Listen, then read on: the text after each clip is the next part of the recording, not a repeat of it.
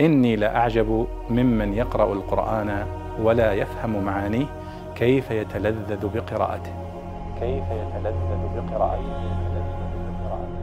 سائل يسأل عن معنى الثبور في القرآن الكريم. يقول ورد الثبور في أكثر من آية فما معناه؟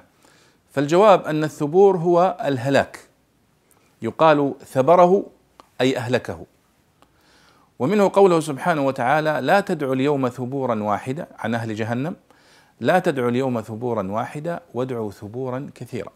فإنكم سوف تدعون أن يهلككم الله في مواضع كثيرة من المواضع التي تعذبون فيها التي يتمنى فيها الكافر أن يموت وأن يصبح ترابا كما ذكر الله سبحانه وتعالى في آه، سورة النبأ. فإذا الثبور هو الهلاك. وقيل أنه الهلاك الناتج عن التضييق والمحصلة واحدة. فإذا لا تدعوا اليوم ثبورا واحدا أي لا تدعوا على أنفسكم بالهلاك مرة واحدة وادعوا ثبورا كثيرة أي أدعوا ادعوا على أنفسكم بالهلاك في مواضع كثيرة. وأيضا وإني لأظنك يا فرعون مثبورا. قيل أن المقصود بها أي ناقص العقل ونقصان العقل يؤدي إلى الهلاك. فإذا المحصلة أيضا في الدلالة النهائية أن الثبور هو الهلاك. والله أعلم.